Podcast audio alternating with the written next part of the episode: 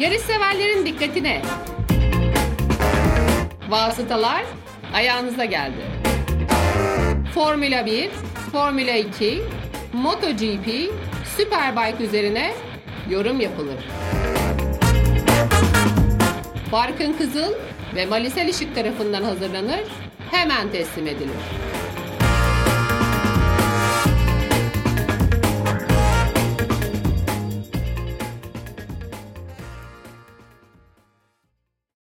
Podfresh'te Vasıtaların yetmiş dokuzuncu bölümüne hoş geldiniz. Monaco Grand Prix'si yarış hafta sonunun ardından Mali Selişik'le beraber sizlerle olacağız ve bol bol motor sporları konuşacağız yine bu bölümümüzde. Mali hoş geldin. Hoş bulduk. Güzel bir yarış hafta sonunu geride bıraktık. Bizim için yine yorucu oldu tabii ama koşuşturmaya da değiyor aslına bakarsan. Çok güzel yarışlar izledik. Çok iyi sonuçlar aldık. Daha iyi sonuçlar alabilirdik. Aynı zamanda Türk sürücülerden bahsediyorum tabii ki. Ama genel olarak hareketli bir hafta sonunu da geride bırakarak vasıtalarda bir kez daha buluşmuş olduk diyeyim ve Monaco ile beraber sohbetimize başlayalım istersen. Yine aslında tartışmaların gölgesinde gelen bir Monaco yarış hafta sonu. Bu defa daha ilginç bir tartışma vardı. Sadece yarışın sıkıcı olup olmadığı, araçların bu pist için büyük olup bu olmadığı dışında Monaco'nun takvimdeki yeri konusunda da bazı tartışmalar meydana geldi. Zaten sponsor çatışmaları vesaire de var. Birazdan bahsederiz. Bütün bu tartışmaların ışığında pazar gününe kadar da yoğun bir gündem vardı. Zaten pazar yarış startı saatlerinde gündem bambaşka bir noktaya doğru kaydı herhalde. Evet, yani senin de söylediğin gibi Barkın, Formula bir biraz daha her şeyi artık kendisi yönetir hale geldi. Formula bir yönetimi yarışların hepsini pistlerde kendisi düzenliyor neticede. Monaco'nun biraz daha kendine ait bir alanı var, biraz daha bir özelliği var ama yani bu özellikle iyi bir şeyler yapmıyorlar. Yani reji kötü. Ee, onun dışında organizasyonda çok. Evet, pist görevlileri çok iyi. Onlar profesyonel ekip olduğu için mesela diğer yerlere göre avantaj sağlayabiliyorlar. Ee, ama onun dışında bakıldığı zaman artık yavaş yavaş yeni bir anlaşmayla bazı tavizleri de vermeleri gerekecek gibi duruyor. Yoksa bence takvimdeki yeri tehlike altında değil açıkçası. Biraz o konuşulsun da isteniyor. İşte e, Monaco'nun e, saat sponsoruyla Formula birin saat sponsoru çakışıyor. Sen de bir kısaca söyledin. Ya bu tarz ufak tefek şeyler var. Yani tesis olarak da eksikleri var mı yok mu bunları da tartışabiliriz. Yani asfaltlama çalışmasını aslında yaptılar pandemi döneminde. Bazı kısımları yenilemişlerdi. Sonra belki tekrar bir şeyler daha yapmışlardır, emin değilim. Ama ilk antrenmandan itibaren kuru zeminde bütün pilotlar çok rahatsızdı. Otomobiller çok sekiyordu. İşte ciddi anlamda yeni sert otomobillerle biraz daha sert süspansiyon, işte on sekiz inçlik jantlarla o lastiğin de bir kısmını e, dikey hareketleri en azından absorbe edebildiği kısımda artık geçmişte kaldı. Pilotlar çok rahat değillerdi. Yani pazar gününün belki de daha düşük hızlarda ve yağmurlu olması pilotlara da fayda sağlamış olabilir. yetmiş sekiz tur boyunca yüksek tempoda kuru zeminde belki çok daha fazla fiziksel olarak da zorlanabilirlerdi. Açıkçası tartışılacak kısımları var ama tartışılacak kısımlarından bir tanesi Monaco takvimde olmalı mı değil bence. Tartışmasız tabii ki olmalı. Bir şekilde yer açılmalı. Formula bir bir adım atmalı. Monaco bir adım atmalı.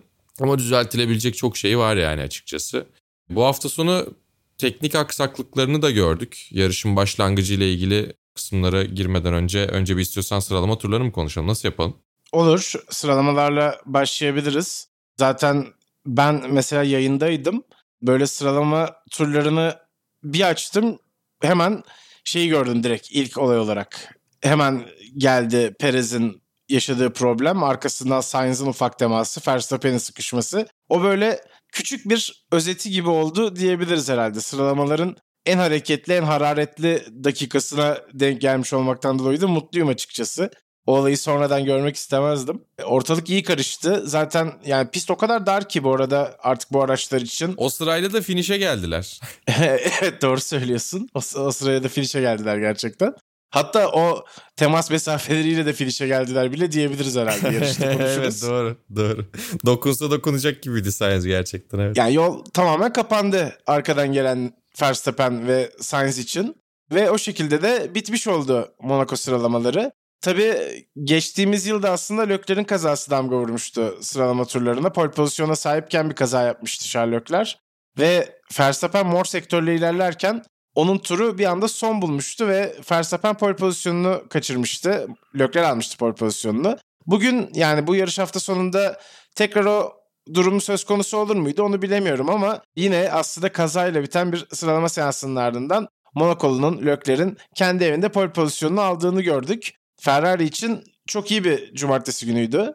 Evet, bence de. Yani şey çok tartışılıyor ya tabii, burada Perez kendine zarar vermiş olduğu için kırmızı bayrak üzerinden sonuçların belirlenmesi çok bir tartışma yaratmadan. Bu sene İmola'da sanıyorum benzer bir tartışma vardı. Geçtiğimiz yıl zaten bilerek mi dokundu dokunmadı mı gibi bir alakasız da olsa bir tartışma dahi yaşandı. Çünkü kırmızı bayrak çıkararak avantaj elde edebiliyorsunuz. Daha önce işte Michael Schumacher sarı bayraklar çıkartarak iki bin altıda avantaj elde etmişti. Aynı şekilde Nico Rosberg Mirabeau'da benzer bir durumla avantaj elde etmişti ama onunki kasıtlı değil diye açıklandı. IndyCar'da şöyle bir kural var, senin aklına yatar mı diye, o yüzden araya girdim. Bir seansta, sıralama seansında, yine doğru anlatıyorsam belki ufak tefek detayları farklıdır ama yine hafta sonu boyunca Reddit'te okudum sanıyorum. E, IndyCar'da sıralama seansında kırmızı bayrak veya arkadaki turların iptalini gerektirecek bir bayrak çıkartıyorsanız en hızlı iki turunuz siliniyormuş. İlkinde, ikincisinde tamamen bütün turlarınız siliniyormuş, ihraç ediliyormuşsunuz. Ya bu bana biraz acımasız geldi açıkçası. Biraz sert gibi. İk- ikinci kısmı biraz sert gibi ama en hızlı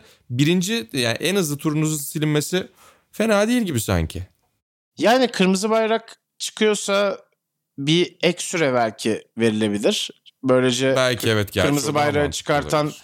Hasarlı araçta hadi siz o avantajı elde edememiş oluyorsunuz. Rakipleriniz için şans devam ediyor. Bir de zaten turlar atıldıkça pistte daha çok kauçuk birikiyor vesaire. Hızlanma ihtimali hmm. de var. Eğer çok akşama doğru gitmiyorsa hava sıcaklığı açısından da bir dezavantaj olmuyor. Bazen avantaj olabiliyor daha geç pistte olmak. Mantıklı. Belki o daha mantıklı bir çözüm olabilir çünkü bazen gerçekten pilottan kaynaklanmayan bir şekilde de olabiliyor. Evet, sen mesela Şumi'den bahsettin, usta bunları sever. Tabii. Bir fırsat varsa kullanabilir. Ama herkes için de aynısını söylemek kolay değil. O yüzden bana biraz e, fazla acımasız geldi. Ya da şey olabilir mesela, seans sonuna denk geliyorsa, yani Gasly ile Guan Yujo'nun veya geri kalanlarının yaşadığı gibi bir şey olmasın diye söylüyorum. İlk seansta mesela onlar da benzer bir şekilde geride kalmışlardı kırmızı bayrak nedeniyle. Belki seansın sonundaysa herkesin birer tur hakkı olacak şekilde, evet, o süreyi biraz uzatabilmek. Ama de. O zaman da onun acaba çok suyunu çıkarırlar mı? Herkes de bir yavaşlayarak önünü açmak için acaba bir onun bir ayarı bir şey bulunabilir sanki. Ya böyle ya bir ekstra, şu, ekstra süre daha çok aklıma yattı. Senin önerin daha hoşuma gitti. Şu sistem de aslında çok kötü diyemem. Yani bazen de yarışın ruhunda olan olaylar da olabiliyor. Gerçekten hani son ana kadar zorlamak sonuçta bu işin doğasında var. Ve o zorlama sonucunda da bir kaza gelebiliyor. Ve yakalandıysanız bazen de şanssız oluyorsunuz. Yani çok uzun aslına bakarsan kaybetmek zorunda diyorsun. Bir sıralama seansı. Evet, birileri kaybetmek zorunda, o risk hesaplamasını yapıp belki önden mutlaka bir hızlı tur deneyip seansın son bölümünde tekrar o dereceyi geliştirmeye gitmek gibi stratejiler yapması gerekiyor takımların.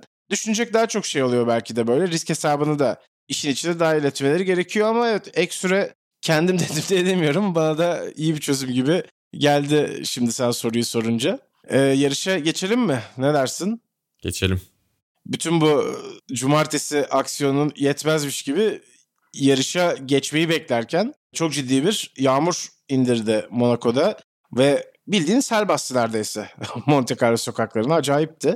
O şartlarda yarışın başlamamasına yönelik bir karar çıktı ve bayağı bekledik aslına bakarsan. O bekleyişin sonunda bir noktada tabii yağış durdu. Zaten öyle çok bütün gün yağan bir yağmur hava tahminlerinde de gözükmüyordu ki bir noktada zaten hiç yağmayacak gibi bir durum oluşmuştu. Öyle bir beklentiye girmiştik ama nitekim öyle olmadı Monaco'da ve kaotik bir pazar gününe startı vermiş olduk. Evet, yani bir de zaten yarışa geçelim mi dedikten sonra bir, bir iki saniye bekledin ya, acaba dedim burada bir minik şaka var mı?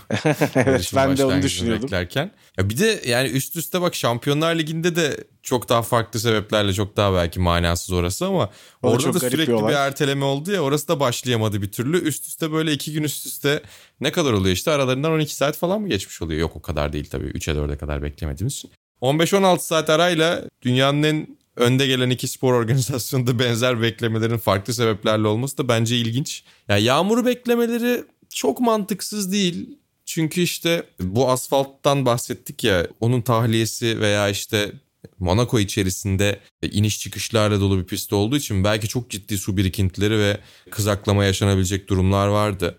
Ama fazla temkinli davrandılar gibi duruyor. Yani yağmur lastiğinin kullanılabileceği yerlerde yarışa başlamak nasıl olurdu? İşte belki Monaco diye daha mı temkinli davrandılar? Şimdi beş dakika sonra tekrar yol kapanacaksa yarışa başlatmamak mı gerekiyor? Yoksa onu da pilotlar mı düşünsün? Buralarda birazcık ikileme düşüyorum valla. Sen ne dersin?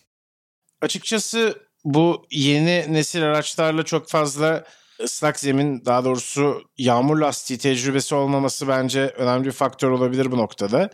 Çünkü özellikle de Monaco gibi bir yere denk gelmiş olması bu durumun iyice riski arttırıyor.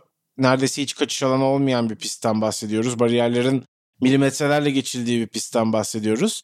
Ee, yani başlatıp sonrasında yarışın hemen bir tur içinde, belki iki tur içinde büyük bir kazayla durması riski yerine biraz beklemeyi tercih etmek bana çok mantıksız gelmiyor. Tabii araçlarda büyüdü zaten. Ben bundan şikayetçiyim, farkındaysan. Sürekli olarak söylüyorum. Özellikle Monaco gibi dar pistlerde artık hakikaten geçmenin neredeyse imkansız olduğu bir ortam hazırlamış oldu bu durum. Zaten son bölüme doğru gelirken tekrardan bu konuya da döneceğiz. Bana biraz sanki bu tecrübe eksikliği ve ona bağlı olarak çok fazla hani güven duyarak başlayıp sonrasında pişman olmama kararı gibi geliyor.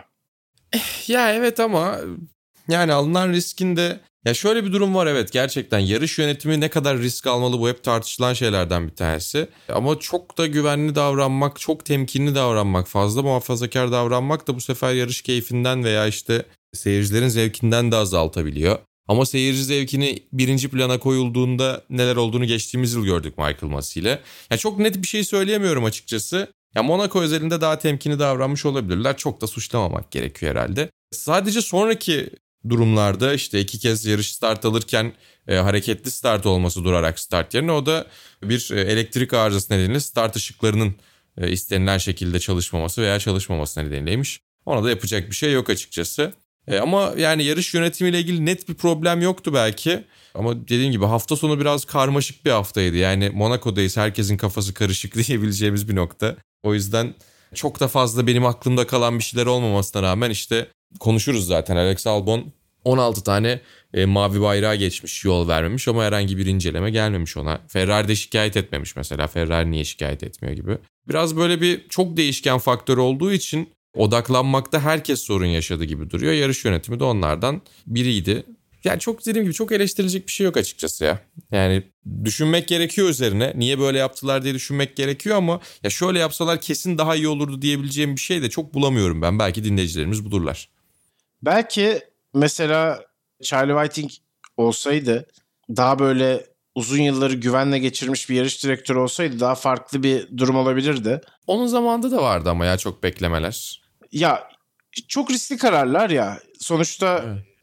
Belki hani yani ne kadar tecrübeli bir yarış direktörü olursanız olun, ne kadar fazla bütün olayları yaşamış bir yarış direktörü olursanız olun, bazen işte yeni ortamda da mümkün hmm. olduğunca böyle sakin kalıp hani daha güvenli oynamaya yönelebiliyor olabilirsiniz insan psikolojisine bağlı olarak. Doğru, ben biraz olabilir. Öyle düşünüyorum. Olabilir, haklısın. Yani yönetici pozisyonda sonuçta artık hani sizin elinize bakılıyor ve her şeyin sorumluluğu da size ait. Bu kadar yeni bir Formula bir dünyasında bence biraz anlaşılabilir buluyorum ben bu durumu. Ee, ama tabii hareketli start için aynısını söyleyemeyeceğim. Yani bir arıza olması tabii ki anlaşılabilir bir durum ama aslında yarışın kaderini de değiştirebilecek bir karardı bana sorarsan. Çünkü zaten geçiş yapmak çok zor. En azından bir durarak start, birkaç geçiş yapmak için özellikle de ön bölümde ilk viraja doğru gelirken ciddi bir avantaj getirebilirdi. Hareketli startla beraber zaten herhangi bir geçiş aksiyonu vesaire görmemiş olduk. O belki yine tartışmaya açık olabilirdi eğer bir arızaya bağlı olmasaydı, onu söyleyebilirim. Bunun dışında tabii ki Red Bull için çok iyi bir yarış hafta sonu oldu. Harika bir Monaco Grand Prix'sini geride bırakmış oldular. bir üç çok iyi bir sonuç bence onlar için. Çünkü e tabii, ilk çizginin dışında kalmışlardı. Yani. Zaten hani bu kadar geçişin zor olduğundan sürekli bahsettiğimiz bir noktada üç dört başlayıp senin de dediğin gibi çifte podyum görmek, yarış galibiyetiyle çifte podyum görmek daha ne olsun diyebilecekleri bir sonuç. Ama Ferrari'yi de her alanda yendiler açıkçası. Onu da söylemek lazım. Gerek Perez'in ilk pit stopunda verdikleri karar, gerek genel olarak yarış hafta sonunun kontrolü sürekli olarak Red Bull'un elindeydi aslında, ki Ferrari'de darmadağın oldu zaten. İstersen oraya da bağlayalım Red Bull'u konuştuktan sonra. Yani evet, çünkü ya Red Bull bir kere zaten hızlı olmadıkları, Ferrari'ye kıyasla geride oldukları bir hafta sonunda ara ara Perez'le tek tur performansını bir gösterdiler. Ya son turlar devam ediyor olsaydı, kaza çıkmasaydı da Perez Verstappen'in önünde olacaktı gibi duruyor. Yani tek turda Perez Leclerc'le kapışabilecek seviyedeydi. Hep öyle durdu gibi, en azından bir noktada. E, ama onun dışında yani sonuca baktığımızda da e, Ferrari'ler net bir şekilde daha hızlı otomobille öndelerdi ve bunu değerlendiremediler. Ve yani risk alma ihtiyacı hissetmiş olmaları bana çok komik geliyor. E, sıkıcı bir şekilde daha güvenli pit stop stratejileri deneyebilirlerdi. Risk alacak, risk alması gereken Red Bull'du. Red Bull da risk almadan avantajı elde etmiş oldu. Yani burada önde olduğunuzda neyi zorlamanız gerekiyor? Geride olduğunuzda neyi zorlamanız gerekiyor? Bunun muhakemesini iyi yapmak gerekiyor. Bir de üstüne tabii ki pilotlarla iyi iletişim içerisinde olmak gerekiyor. Bunların hiçbiri Ferrari'de olmadığı için ilk çizgiyi kapatmalarına rağmen yarışı kazanamadılar. Yani aslında Red Bull'un hamlelerine birer tur farkla cevap vermek bile çok daha güvenli oynamak olacaktı Ferrari için. Tabii Leclerc'e önce pite gel deyip tam pit yolunda artık pit yoluna dalmışken hayır hayır gelme diye mesela tekrar mesaj gitmesi, Leclerc'in ona verdiği tepki vesaire çok konuşuldu ama Ferrari aslında Sainz'in aracında da çok benzeri bir problem yaşamadı değil. Yani Sainz'le olan ters konuşmalarını da hatırlarsanız stratejiyi Sainz'e ilettiler. Sainz hayır böyle yapmayalım diye kendi fikrini belirtti. Biraz düşündüler, tamam senin dediğin gibi yapalım diye döndüler mesela Sainz'e. Ya aslında bu kadar düşünecek çok da bir şey yok.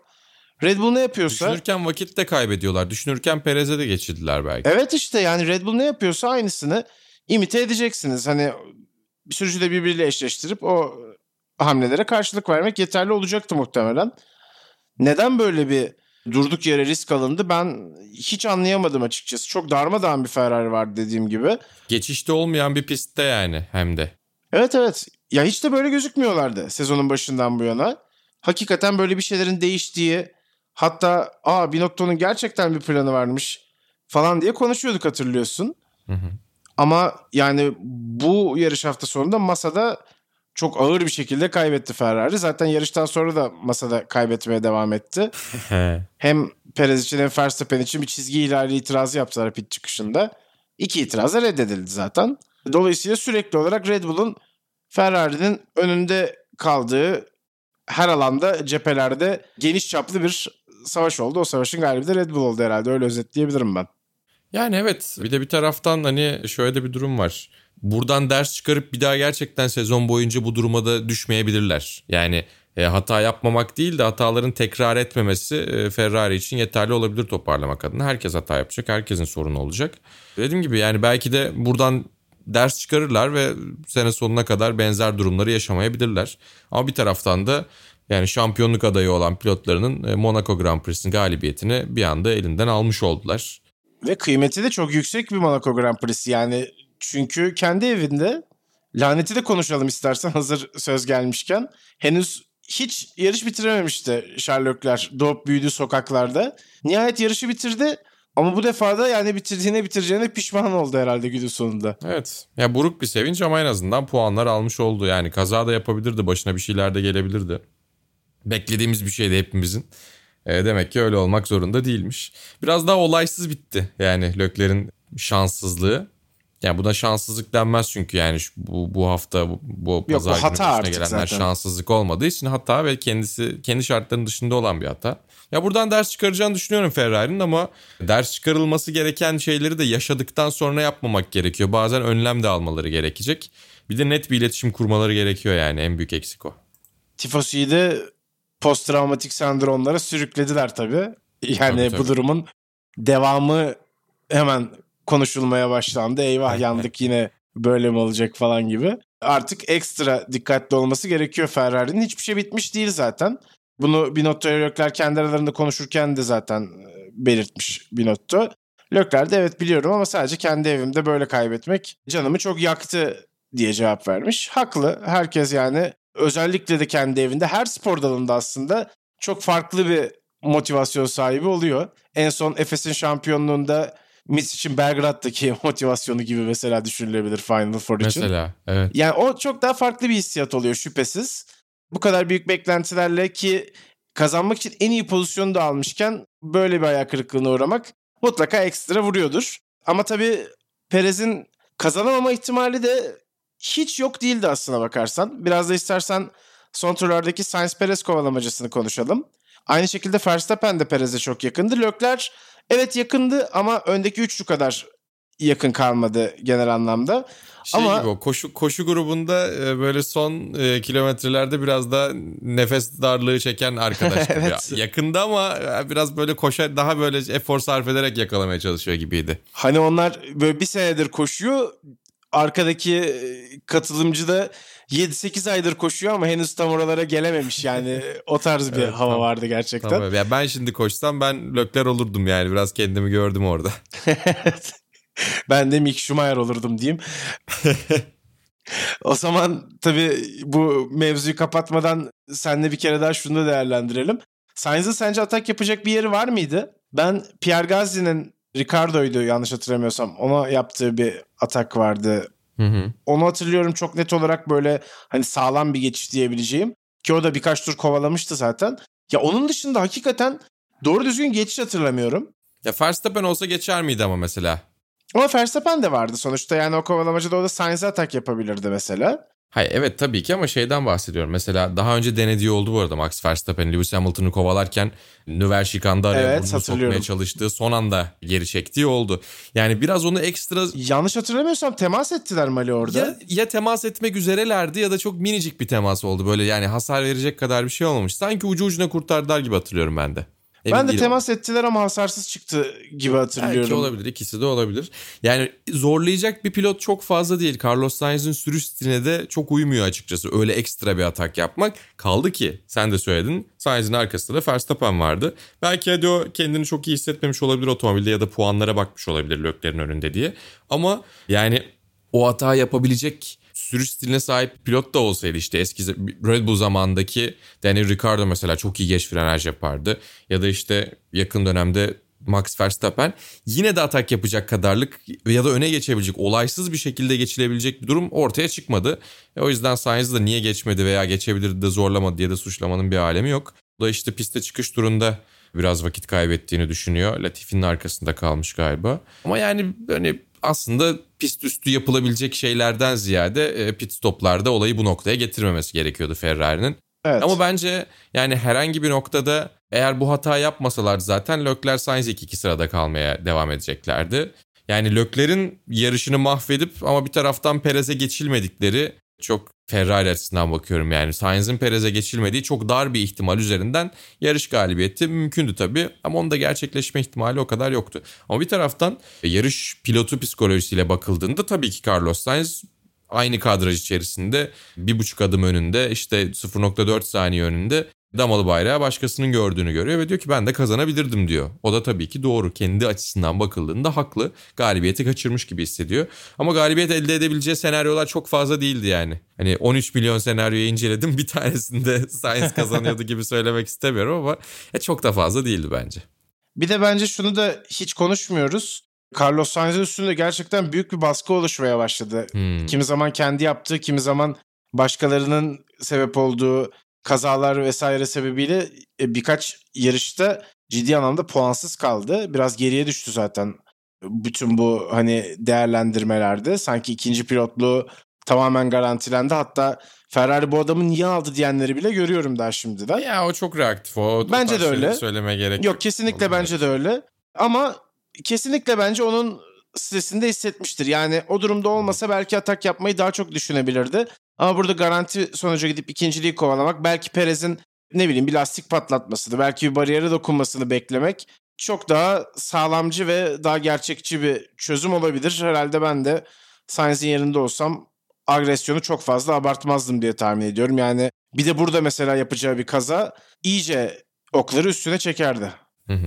Yani Perez'in hata yapabileceği ortamı aslında Perez'e yarattı. Arkadan zorluyordu sürekli. Evet bence de. E, arkasındaydı. Bir de şöyle bir şey var. Üç kere daha podyuma çıkarsa e, yarış kazanmadan podyuma çıkan e, en çok podyuma çıkan pilot unvanını da paylaşacak Nick Heidfeld'le. Yani bir yarış kazanma baskısı üzerinde var. O yüzden bu sezon içerisinde bir yerde onu atmak isteyecektir üzerinden. Öyle bir şey oluyor bir de istatistik bilimi sporla çok iç içe olduğu için bu tarz istatistikleri insanlar buluyor, çıkarıyor. E, tabii ki sosyal medyada kullandıkları için önlerine de düşüyor. E, o da biraz baskı yaratıyor pilot psikolojisi açısından baktığımızda da. Ama yani çok da dert değil bence, iyi bir ikincilik aslında. Yani Monaco'da iki sene üst üste ikinci oluyor. Kesin. Daha ne olsun? Bence hatta Monza'da Gazi'nin kazandığı yarışta galibiyet şansı daha yüksekti o kovalamacada. Tabii bence de katılıyorum kesinlikle. Burada o kadar da değildi yani. O yüzden Sainz geçemedi, kaybetti, kazanma şansını kendi eliyle itti falan gibi bir durum yok. Diyelim Ferrari'ye geçelim. Ee, hayır, Mercedes'e geçelim, hemen düzelteyim. Daha ne geçeceğiz Ferrari'ye, zaten Ferrari konuştuk da diyebilirsiniz bu noktada. Geçildi onlar zaten. Aynen, geçildiler zaten. Russell tabii öne çıkan isim Mercedes'te. Sessiz sedasız bir beşincilik, böyle radarın altından sakin sakin, ne önüyle ne arkasıyla pek fazla ilgilenmeden Monaco'da keyifli bir pazar sürüşü yapmış olsa gerek. Bazı noktalarda hızlı olduğunu da gösterdi. En azı turu eline geçirdi bir bölümde. Ama Norris'te de çok fazla muhatap olmadı. Öndeki dörtlü de onun uzağında kaldı. Sessiz sakin ilerledi ve yine ilk beşte kendisine yer buldu. Serisine devam ediyor George Russell. Peki Hamilton'ı kötü göstermeye devam ediyor mu sence? Hayır. Yani sonuçlara yansımaması başka bir şey tabii ki. Ama bir taraftan tabii Hamilton'dan da birkaç yarış artık bir performans beklemek gerekiyor. Daha yeni çözdüler otomobili çünkü. Ki çözme yolunda bir adım attılar. O yüzden evet tabii ki şu ana kadar Russell'ın performansı müthiş bence. Ama bu Hamilton'dan bir şey götürmez. Hamilton'ı yermeden George Russell'ı ö- övmek gerekiyor diye düşünüyorum. Takım puanlarının yüzde altmış üçünü topladı. İlginç de bir istatistik, tam yarış numarasıyla uygun. Sainz'ın da önünde bu arada. Tabii yani ciddi bir iş yapıyor. Ama bu ciddi iş Russell'a katar, Hamilton'dan götürmez bence. Ya otomobili biraz toparladıktan sonra daha eşit bir performans bekliyorum ben. Ki eşit bir performans gösterebiliyor olması bile Russell'ın ne kadar acayip bir yetenek olduğunu bence gösterir. Hamilton'da biraz motivasyon yakalayıp biraz kendini böyle toparlayabileceği bir ortam yakalayacaksa eğer daha ilginç işlerin yapıldığını göreceğiz. Ama yani şu anda Russell gerçekten ciddi bir üstünlük puantaj anlamında bakıldığında, pilotlar şampiyonasına bakıldığında, takımlar şampiyonasına da bakıldığında Lewis Hamilton'a üstünlüğü var. Bunu da yadsıyamayız tabii. Ama bu Hamilton'ın bitmiş olduğu anlamına gelmiyor. Hamilton'ın artık bırakması gerektiği anlamına gelmiyor. Sezonun daha ilk yarışlarını geride bırakıyoruz. Biraz otomobili tam anlamıyla çözüp maksimumunu almaya başladıklarında benzer bir performans görürsek o zaman bahsederiz mesela. Yani o zaman Hamilton için endişe verici bir şey var mı acaba diye bahsederiz. Yarış içerisindeki stratejilere, şunlara bunlara da bakmak gerekiyor. Bazen şans eseri, bazen doğru stratejiyle, bazen doğru risklerle George Russell bu puanları topladı. Ama şimdi net bir şey söylemek için erken, sadece söyleyebileceğimiz şey Russell şahane gidiyor. Aynen öyle. Gerçekten Mercedes'in ne kadar doğru bir tercih yaptığını tekrar tekrar ispat ediyor bence de. Zaten yani genç sürücülerle ve büyük takımlarla şöyle bir büyük resme baktığımız zaman böyle bizi çok heyecan verici bir on senenin falan beklediğini de görebiliyoruz. Hele ki performanslar, araçlardaki performanslar denk olursa, işte Ferrari Leclerc'e sahip, Verstappen zaten Red Bull'da. Russell'ı buldu şimdi Mercedes. Hamilton bıraksa bile çok heyecan verici bir isim var ellerinde. Lando Norris aynı şekilde onlara eşlik edebilir. Dolayısıyla kazanan yine biz oluyoruz diyelim. Gayet de ben memnunum bu durumdan. Tabii Hamilton dedik. Monaco'da yine ilk beşin dışında başladı geçtiğimiz yıl olduğu gibi ve yine başladığı noktanın ilerisine gidemedi. Bu defa ileriye gidememesindeki en büyük faktörlerden bir tanesi Fernando Alonso'ydu. Alonso'nun da Hamilton'la ilgili açıklaması vardı bu arada.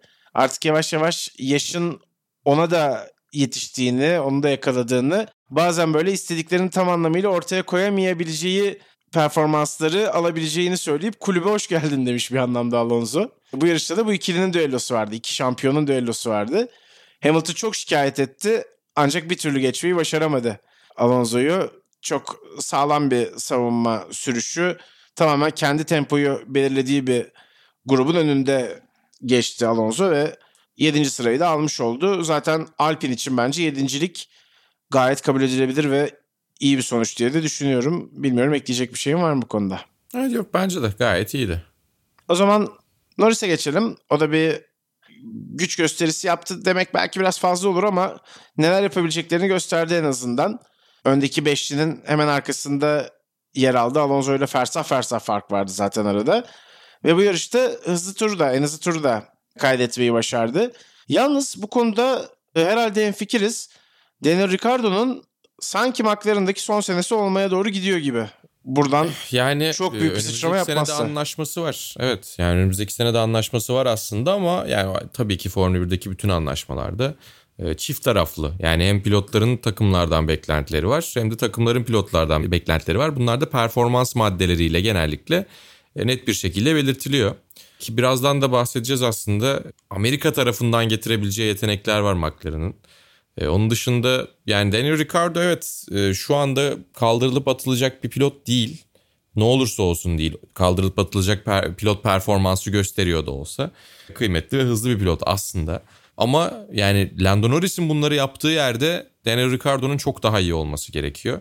E, Formula bir'de yer almayacak kadar kötü bir pilot değil ama şu anki McLaren'da açıkçası koltuğunun gerisinde kalıyor.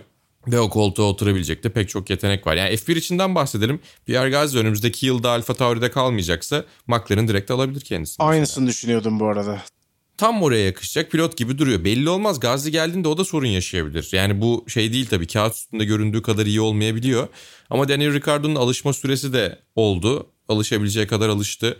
Bazen böyle ufak tefek yerlerde istediği otomobili bulunca iyi iş yaptığı da oldu işte. Gitti Monza'da yarış kazandı.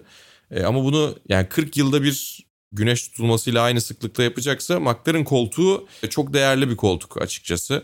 Ki sene başında bak daha farklı düşünüyorduk. Ya bunlar bu sene çok kötü olacaklar diye kendileri o kadar.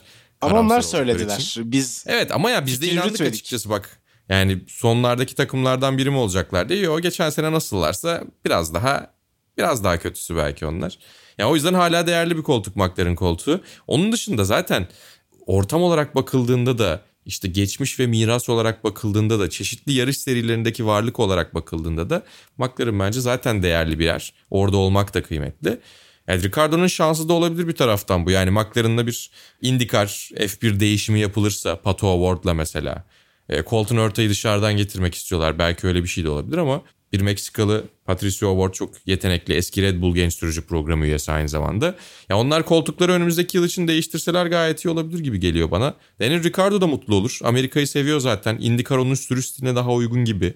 Daha sevdiği şeyleri yapabileceği, fark yaratabileceği bir seri gibi duruyor.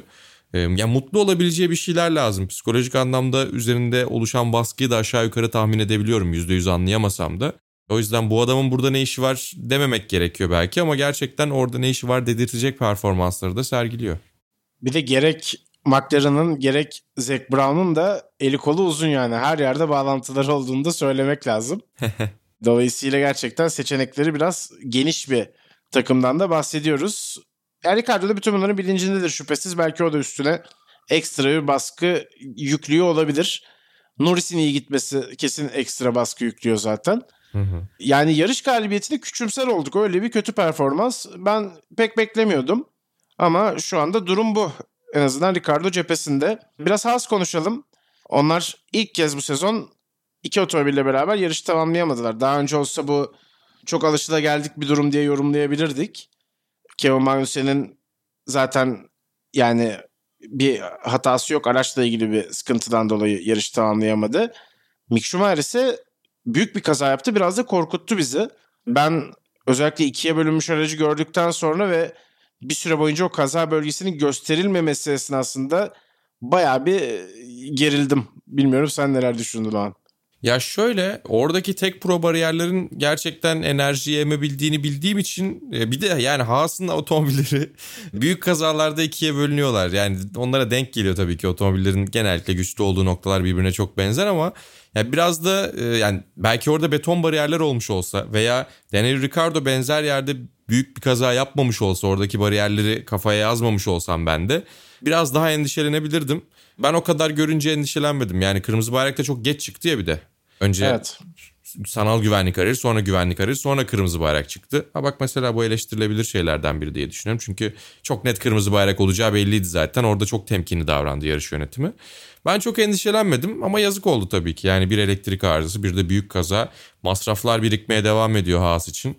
O anlamda bakıldığında da biraz zorlanacaklar. E, Monaco'da da şimdiye kadar aslında Haas'ın karnesine, yani Monaco karnesini çok fazla düşünmezdim ben açıkçası. E, ama bildiğim kadarıyla, eğer doğru okuduysam yine onu da gezerken görmüştüm. Monaco'da ilk kez iki otomobille birlikte finish görememişler. Hatta şu anda da kontrol ediyorum. Yani evet, Monaco'da çifte puan aldıkları zamanlar da var. Romain Grosjean'la Kevin Magnussen'le iki bin on yedide o güzel zamanlarda. Ama yani ilk kez iki otomobille birlikte Monaco'da finish görememişler. Yani şeyi de fark ediyorsun burada. Yarışı bitirme ihtiyacı olan takımlar daha temkinli davranabiliyorlar. Monaco'da belki biraz daha dikkatli olmuş olabilirler. Bir taraftan tabii yani çok daha tecrübeli pilotlarla yarıştılar uzun yıllar. Sadece geçtiğimiz yıl Mazepin'le Schumacher iki çaylakla sezona başlamışlardı. Biraz onun da etkisi vardır. Ya Haas aslında iyi gidiyor ama yani demek ki kötü haftaları da olacak onların. Bu hafta hakikaten kötü bir haftaydı. Ben kırmızı bayrak mevzusuyla ilgili biraz şunu düşündüm olay devam ederken. Bence biraz yarış yönetimi yarış turlarından yemeye çalıştı orada. Yarışın yüzdelik dilimini tamamlamak için. Yoksa yetişmeyebilir gibi düşündüler gibi geliyor bana. Haklısın. Kaç tur olursa olsun biraz en azından oyalayalım. Hani o esnada da alabildiğimiz kadar turu da cebimize koyalım, alalım gibi düşünmüş olabilirler. Sanki bana öyle geldi. Hesap kitapla uğraşmayayım da. Çok hızlı bir şekilde ikna oldum. Gayet makulmüş. Geri alıyorum. Evet, belki öyle bir durumda olmuş olabilir diyerek bu olaylı Monaco F bir yarışını kapatıyoruz bu sene için. Ve F iki ile devam ediyoruz. Monaco pistinden uzaklaşmıyoruz. Monte Carlo'dan uzaklaşmıyoruz. Sevgili Cem Bölükbaşı, aslında belki de Formula ikide gösterdiği en parlak performansların ikisini herhalde burada gösterdi desek yanlış olmaz. Az daha puana uzanıyordu ilk kez tecrübe ettiği Monaco pistinde. Yani zaten çok zor bir hafta sonu olmasını bekliyordum ben Cem için. Çünkü yani sokak pistlerine alışmak zor. Zaten Cidde'de yaptığı kazayla yani sezonun şu ana kadarki yarısını geride bırakabilmişti. Yarısını da piste çıkabilmişti. Ama burada inanılmaz bir iş başardı. E, sprint'te on sekizinci başladı, on ikinci bitirdi. Sprint'te ilk sekize puan veriliyor. Ana yarışta yirminci başladı, on birinci bitirdi. Yani bir sıra kalmıştı puan almasına. Tabii ki işte önünde kazalar oluyor, bazıları problem yaşıyor ama zaten bunları değerlendirebilmek de bir avantaj. Üstüne geçişler de yaptı. Startta özellikle çok sıra kazandığı oldu. Yani geçiş zaten oradan sonra yapılabilecek bir durum yok Monaco'da. Çok ekstra bir şeyler yapmanız lazım. Ya bence kendi beklentilerinin dahi üstüne çıkmıştır. Çok sağlam bir performans. Ya ben çok memnun oldum açıkçası. Sezonun geri kalanı içinde e, ümit verdi. Ya bize sadece tebrik etmek düşer zaten. Harika bir iş çıkardı. E, Enzo Fittipaldi takım arkadaşı, o da iyi sonuçlar elde etti. Tweet atmış Cem'le bir tane fotoğrafı. Üstüne de Vamos Ulan yazmış Enzo Fittipaldi. Tatlı bir paylaşım o da. Biz de benzer düşünceler içindeyiz. Evet, aslında takımın iyi performans veriyor olması da sevindirici. Çünkü hani takımların şöyle bir güç sıralaması yapıldığı zaman ki durumuna sezon öncesinde en azından baktığımız zaman bence biraz beklenti ötesine de geçiyorlar. Sen daha yakından takip ettin şu zamana kadar önceki sezonları vesaire, belki daha iyi değerlendirebilirsin benden ama herhalde umut verici duruyor her şey. Bir de şu eklemeyi yapacağım. Zaten Cidde'deki kazadan sonra kaçırdığı seanslardan bahsettik. Sadece yarışlar değil, Barcelona'da testleri de kaçırmıştı Cem. Hı hı. Biraz daha eksik rakiplerine göre şu anda Formula ikideki tecrübesi. Zaten yani simülasyondan geldiği herkesin malumu, o yüzden aslında yol üstünde yarış otomobillerindeki tecrübesi de daha az rakiplerinden. Ama buna rağmen Monaco'ya gelip böylesine özel bir hafta sonunda böyle sonuçlar alabilmek de gerçekten çok çok umut veriyor insana.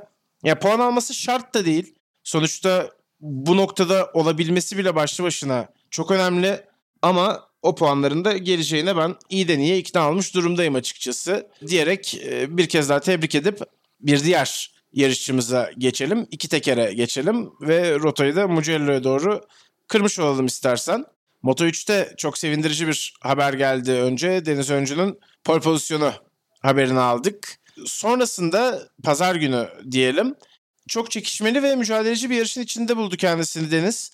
Zaman zaman lider gitti, bazen geriye düştü. Önde bir beşli grup koptu. Hep onların içinde yola devam etti ki Mugello'da geçiş yapmak gerçekten kolay. Yani motosiklet için zaten hani bunu söylemek de biraz saçma oldu. Monaco'yu o kadar konuşunca bana da tesir etti galiba böyle. Ancak bir temasla beraber, Tatsuki Suzuki'nin temasıyla beraber yerde kaldı Deniz Öncü. Ve on beşinci sırada bitirebildiği yarışı. Ayağa kalktı, devam etti yola ama istediğinin çok uzağında kaldı. Moto ikide bir rekor vardı. Pedro Acosta en genç orta sınıfta yarış kazanan isim oldu. Marc Marquez'in rekorunu geride bırakmayı başardı, kırmayı başardı ki bunu aslında iki hafta önce de yapabilirdi henüz on sekiz yaşına basmadan. on sekiz yıl dört günlükken bu rekoru eline geçirdi Pedro Acosta. Onun için de çok önemliydi şüphesiz. Ve MotoGP'de de Pecco Bagnaia yarışı kazandı ama cumartesi gününde de Di Gian Antonio'nun çok sürpriz pole pozisyonu vardı. Mugello'da İtalyanlar ilk çizgiyi kapatmışlardı. Bunlar da herhalde MotoGP'nin öne çıkanları diyeyim. Hı hı. Diğer gündem maddelerimiz için de sözü biraz sana bırakayım, böyle bir paylaşım yapalım. Evet, yani bir de şey var tabii, çok kısaca ben notları almıştım ama sonra şimdi onu çıkartmak da gerekiyor. Marc Marquez demişken bir ameliyat geçiriyor, sezonu kapattı. Onunla ilgili ilerleyen aylarda mutlaka konuşacağız vasıtalarda. Aynı zamanda Mugello'da çok fazla seyirci yoktu değil mi? Sen anlattın Moto üç ile Moto ikiyi. Ya fena değil de aslında doluluk ama hani öyle hınca hınç. Rossi olmayınca gelmemişler gibi duruyor. Belki biraz Rossi'nin emekliliği için de, daha doğrusu numarasının emekli edilmesi için de ilgi olmuş olabilir. Aslında ondan biraz uzun bahsedelim diye düşünmüştük ama biraz fazla uzun kaldık yine Formula birde, her zaman yaptığımız gibi. Belki bir bonus bölüm yaparız. Aynen, bir ekstra bölümde konuşuruz. Çünkü konuşulması gereken bir şey, numaralar emekli edilmeli mi diye. E belki ona ayrıca bir bölüm düşünebiliriz. Nürburgring yirmi dört saat vardı yine hafta sonunun etkinliklerinden, prestijli motorsporları etkinliklerinden biri. E, Ayhan Can Güven Frikadelli Racing'le ilk kez Nürburgring yirmi dört saatte yarıştı. Kendi sınıfında üçüncü giderken gece tur bindirme esnasında kaza yaptı. Lisansını da yeni aldı Ayhan Can bu arada, onu da söyleyelim. Tabii tabii, evet, yani güzel bir tecrübeydi. Kaza olana kadar da gayet memnundu zaten performansından. Aynı zamanda yine Nürburgring'in gediklilerinden Emir Aşar'ı, e, onun ekibi de e, kendi sınıfında ikinci giderken kaza yaparak yarış dışı kaldı. Indy beş yüz yine bu hafta sonunun bir başka prestijli motorsporları yarışıydı. Marcus Ericsson Indy beş yüzü kazandı. Formula birde o kadar iyi performanslarla hatırlamadığımız bir isim ama yani o yüzden otomobille çok bağlantılı veya işte Formula birde başarılı olmayan gidip başka yerlerde tutturabiliyor diye biraz ondan da bahsediyoruz. E, son anlarda, son turda da McLaren'ın Meksikalısı Pato O'Ward'la kapıştı Ericsson. Hatta bir atak yaptı dışarıdan Pato O'Ward ama Ericsson tutunmayı başardı ki oval yarışçılığı bambaşka bir dünya. Onu öğrenmek de çok zor.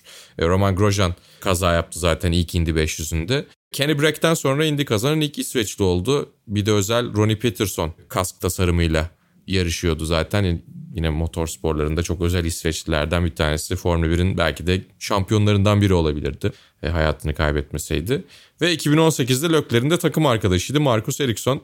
Bugün Leclerc kazanamadı ama Marcus Ericsson kazandığı cümlelerini çok fazla gördüm Indy beş yüz bittikten sonra. Böyle de bir ilginç karşılaştırma.